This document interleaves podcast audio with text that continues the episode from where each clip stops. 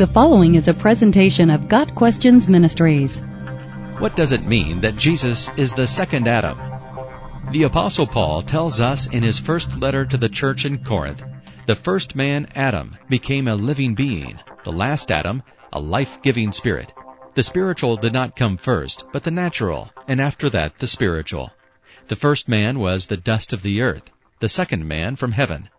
As was the earthly man, so are those who are of the earth. And as is the man from heaven, so also are those who are of heaven. And just as we have borne the likeness of the earthly man, so shall we bear the likeness of the man from heaven.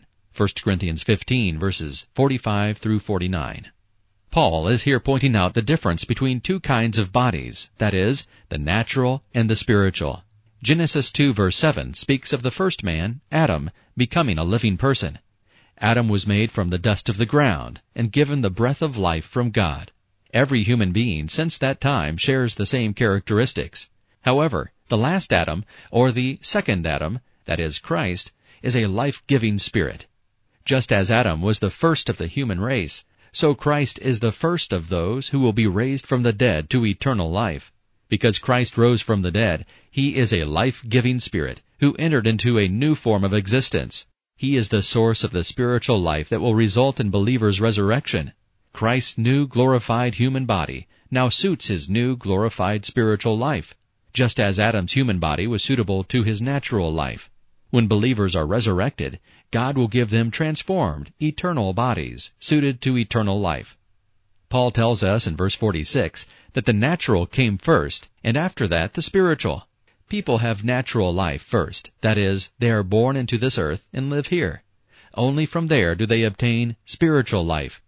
Paul is telling us that the natural man, Adam, came first on this earth and was made from the dust of the earth. While it is true that Christ has existed from eternity past, he is here called the second man or second Adam because he came from heaven to earth many years after Adam. Christ came as a human baby with a body like all other humans, but he did not originate from the dust of the earth, as had Adam. He came from heaven. Then Paul goes on. As was the earthly man, Adam, so are those who are of the earth. And as is the man from heaven, Christ, so also are those who are of heaven. And just as we have borne the likeness of the earthly man, so shall we bear the likeness of the man from heaven. Verses 48 and 49. Because all humanity is bound up with Adam, so every human being has an earthly body just like Adam's. Earthly bodies are fitted for life on this earth, yet they have the characteristics of being limited by death, disease, and weakness, because of sin, which we've seen was first brought into the world by Adam.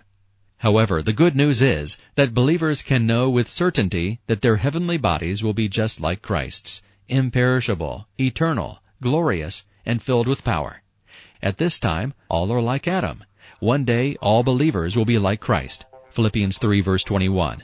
The apostle John wrote to the believers, Dear friends, now we are children of God, and what we will be has not yet been made known. But we know that when he appears, we shall be like him, for we shall see him as he is. 1 John 3 verse 2. Got Questions Ministry seeks to glorify the Lord Jesus Christ by providing biblical answers to today's questions. Online at GotQuestions.org.